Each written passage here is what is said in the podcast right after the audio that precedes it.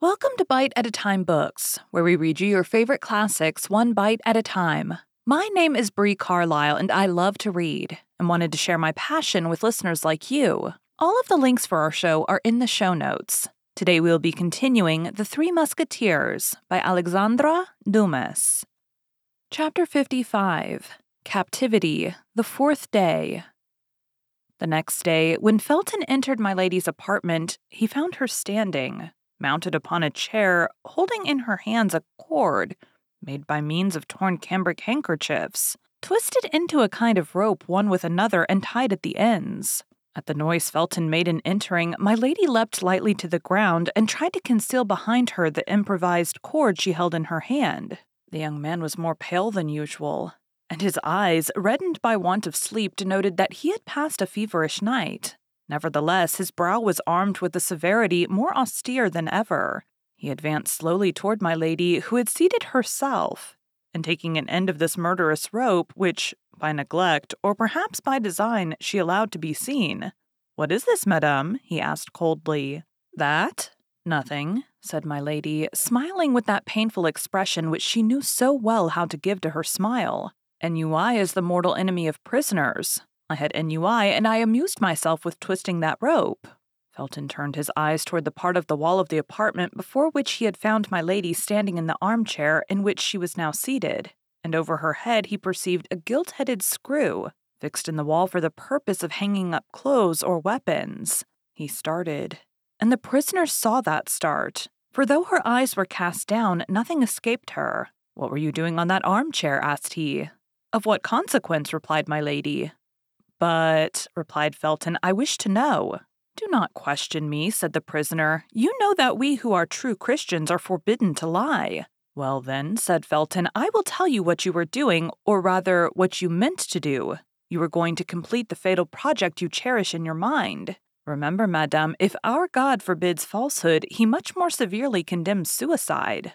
When God sees one of his creatures persecuted unjustly, placed between suicide and dishonor, believe me, sir, replied my lady in a tone of deep conviction, God pardons suicide, for then suicide becomes martyrdom. You say either too much or too little. Speak, madam, in the name of heaven, explain yourself. That I may relate my misfortunes for you to treat them as fables? That I may tell you my projects for you to go and betray them to my persecutor? No, sir. Besides, of what importance to you is the life or death of a condemned wretch? You are only responsible for my body. Is it not so? And provided you produce a carcass that may be recognized as mine, they will require no more of you. Nay, perhaps you will even have a double reward. I, madame? I? cried Felton. You suppose that I would ever accept the price of your life? Oh, you cannot believe what you say. Let me act as I please, Felton. Let me act as I please, said my lady, elated. Every soldier must be ambitious, must he not? You are a lieutenant. Well, you will follow me to the grave with the rank of captain. What have I then done to you, said Felton, much agitated, that you should load me with such a responsibility before God and before men? In a few days you will be away from this place. Your life, madame, will then no longer be under my care, and, added he with a sigh, then you can do what you will with it. So, cried my lady, as if she could not resist giving utterance to a holy indignation, you, a pious man, you who are called a just man, you ask but one thing, and that is that you may not be inculpulated, annoyed by my death. It is my duty to watch over your life, madame, and I will watch. But do you understand the mission you are fulfilling? Cruel enough if I am guilty, but what name can you give it? What name will the Lord give it if I am innocent? I am a soldier, madame, and fulfill the orders I have received.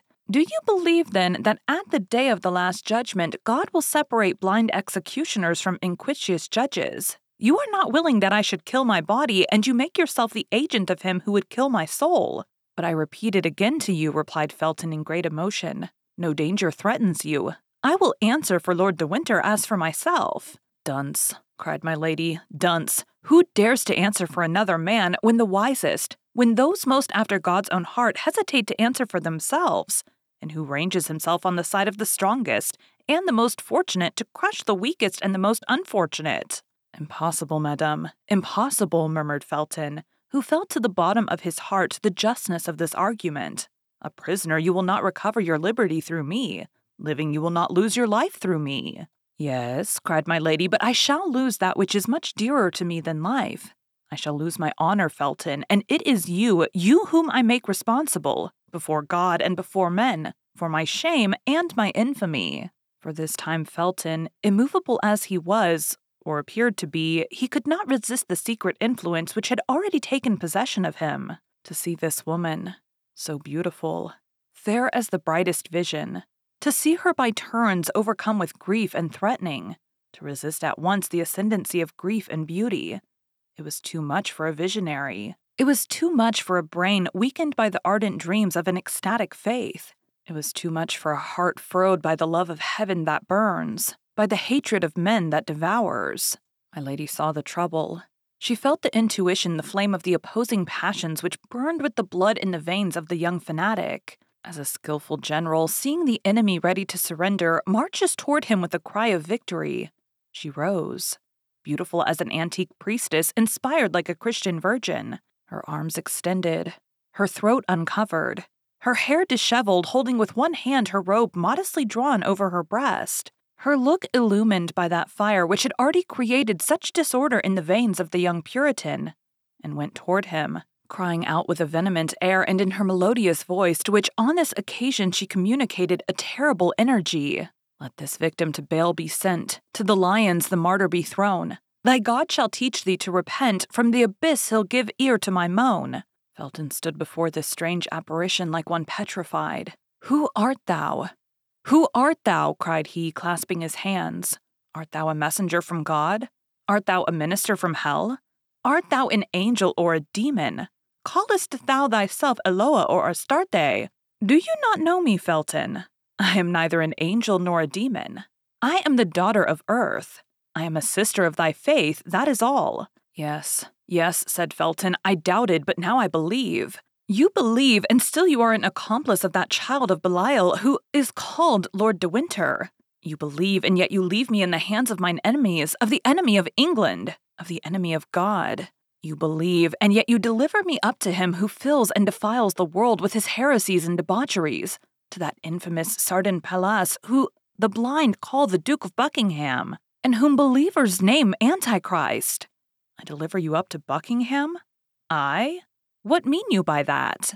They have eyes, cried my lady, but they see not. Ears have they, but they hear not. Yes, yes, said Felton, passing his hands over his brow covered with sweat as if to remove his last doubt. Yes, I recognize the voice which speaks to me in my dreams. Yes, I recognize the features of the angel who appears to me every night, crying to my soul, which cannot sleep. Strike. Save England, save thyself, for thou wilt die without having appeased God. Speak, speak, cried Felton. I can understand you now. A flash of terrible joy, but rapid as thought, gleamed from the eyes of my lady. However fugitive this homicide flash, Felton saw it, and started as if its light had revealed the abysses of this woman's heart. He recalled at once the warnings of Lord de Winter, the seductions of my lady, her first attempts after her arrival. He drew back a step and hung down his head without, however, ceasing to look at her, as if fascinated by this strange creature. He could not detach his eyes from her eyes. My lady was not a woman to misunderstand the meaning of this hesitation. Under her apparent emotions, her icy coolness never abandoned her. Before Felton replied, and before she should be forced to resume this conversation, so difficult to be sustained in the same exalted tone, she let her hands fall. And as if the weakness of the woman overpowered the enthusiasm of the inspired fanatic, she said, But no, it is not for me to be the Judith to deliver Bethulia from this Holofernes. The sword of the Eternal is too heavy for my arm. Allow me then to avoid dishonor by death. Let me take refuge in martyrdom. I do not ask you for liberty as a guilty one would, nor for vengeance as would a pagan. Let me die, that is all. I supplicate you. I implore you on my knees. Let me die, and my last sigh shall be a blessing for my preserver. Hearing that voice, so sweet and suppliant, seeing that look so timid and downcast, Felton reproached himself. By degrees, the enchantress had clothed herself with that magic adornment which she assumed and threw aside at will. That is to say, beauty, meekness, and tears, and above all, the irresistible attraction of mystical voluptuousness, the most devouring of all voluptuousness. Alas, said Felton, I can do but one thing, which is to pity you if you prove to me you are a victim. But Lord de Winter makes cruel accusations against you. You are a Christian. You are my sister in religion. Feel myself drawn to you. I, who have never loved anyone but my benefactor. I, who have met with nothing but traitors and impious men. But you, madame, so beautiful in reality, you, so pure in appearance, must have committed great iniquities for Lord de Winter to pursue you thus. They have eyes, repeated my lady, with an accent of indescribable grief but they see not. Ears have they, but they hear not. But, cried the young officer, speak then, speak! Confide my shame to you? cried my lady, with the blush of modesty upon her countenance. For often the crime of one becomes the shame of another. Confide my shame to you, a man and I a woman. Oh, continued she, placing her hand modestly over her beautiful eyes. Never, never, I could not. To me? To a brother? said Felton. My lady looked at him for some time with an expression which the young man took for doubt, but which, however, was nothing but observation, or rather the wish to fascinate. Felton, in his turn, a suppliant, clasped his hands. Well, then, said my lady, I confide in my brother. I will dare to. At this moment, the steps of Lord de Winter were heard. But this time, the terrible brother in law of my lady did not content himself as on the preceding day with passing before the door and going away again. He paused, exchanged two words with the sentinel, then the door opened and he appeared. During the exchange of these two words, Felton drew back quickly, and when Lord de Winter entered, he was several paces from the prisoner. The Baron entered slowly, sending a scrutinizing glance from my lady to the young officer. You have been here a very long time, John, said he. Has this woman been relating her crimes to you? In that case, I can comprehend the length of the conversation. Felton started, and my lady felt she was lost if she did not come to the assistance of the disconcerted Puritan. Ah, you fear your prisoner should escape, said she. Well, ask your worthy jailer what favor I this instant solicited of him. You demanded a favor? said the Baron suspiciously. Yes, my lord, replied the young man confused. And what favor, pray? asked Lord de Winter. A knife which she would return to me through the grating of the door a minute after she had received it, replied Felton. There is someone then concealed here whose throat this amiable lady is desirous of cutting, said De Winter in an ironical, contemptuous tone. There is myself, replied my lady. I have given you the choice between America and Tyburn, replied Lord de Winter. Choose Tyburn, madame. Believe me, the cord is more certain than the knife. Felton grew pale and made a step forward remembering that at the moment he entered, my lady had a rope in her hand. You are right, said she. I have often thought of it. Then she added in a low voice, And I will think of it again. Felton felt a shudder run to the marrow of his bones. Probably Lord de Winter perceived this emotion. Mistrust yourself, John, said he. I have placed reliance upon you, my friend. Beware, I have warned you, but be of good courage, my lad. In three days, we shall be delivered from this creature, and where I shall send her, she can harm nobody. You hear him, cried my lady with vehemence, so that the Baron might believe she was addressing heaven, and that Felton might understand she was addressing him. Felton lowered his head and reflected. The Baron took the young officer by the arm and turned his head over his shoulder so as not to lose sight of my lady till he was gone out. Well, said the prisoner when the door was shut, I am not so far advanced as I believe. De Winter has changed his usual stupidity into strange prudence. It is the desire of vengeance, and how desire molds a man. As to Felton, he hesitates. Ah, he is not a man like that cursed D'Artagnan. A Puritan only adores virgins, and he adores them by clasping his hands. A musketeer loves women, and he loves them by clasping his arms round them. My lady waited then, with much impatience, for she feared the day would pass away without her seeing Felton again. At last, in an hour after the scene we have just described, she heard someone speaking in a low voice at the door. Presently the door opened, and she perceived Felton. The young man advanced rapidly into the chamber, leaving the door open behind him and making a sign to my lady to be silent. His face was much agitated. What do you want with me? said she. Listen, replied Felton in a low voice. I have just sent away the sentinel that I might remain here without anybody knowing it in order to speak to you without being overheard. The Baron has just related a frightful story to me. My lady assumed her smile of a resigned victim and shook her head. Either you are a demon, continued Felton, or the Baron, my benefactor. My father is a monster. I have known you four days. I have loved him four years. I therefore may hesitate between you.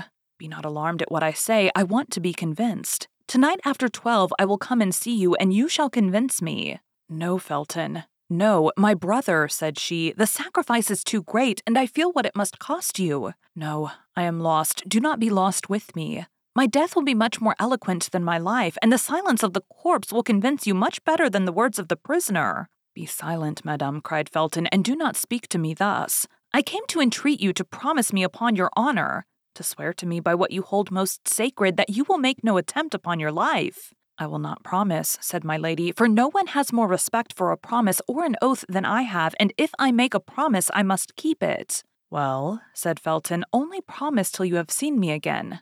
If when you have seen me again you still persist, well, then you shall be free, and I myself will give you the weapon you desire. Well, said Madame, for you I will wait. Swear.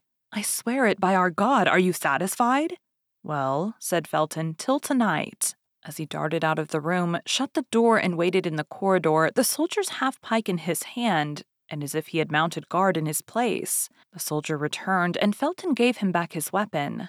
Then, through the grating to which she had drawn near, my lady saw the young man make a sign with delirious fervor and depart in an apparent transport of joy. As for her, she returned to her place with a smile of savage contempt upon her lips and repeated, blaspheming, that terrible name of God by whom she had just sworn without ever having learned to know him. My God, said she, what a senseless fanatic. My God, it is I, I, and this fellow who will help to avenge myself. Thank you for joining Bite at a Time Books today, while we read a bite of one of your favorite classics. All of the links for our show are in the show notes. We are part of the Bite at a Time Books Productions Network. If you ever wondered what inspired your favorite classic novelist to write their stories, what was happening in their lives or the world at the time, check out Bite at a Time Books, Behind the Story, Tuesdays wherever you listen to podcasts. Again, my name is Bree Carlisle, and I hope you come back tomorrow while we take the next bite of the Three Musketeers.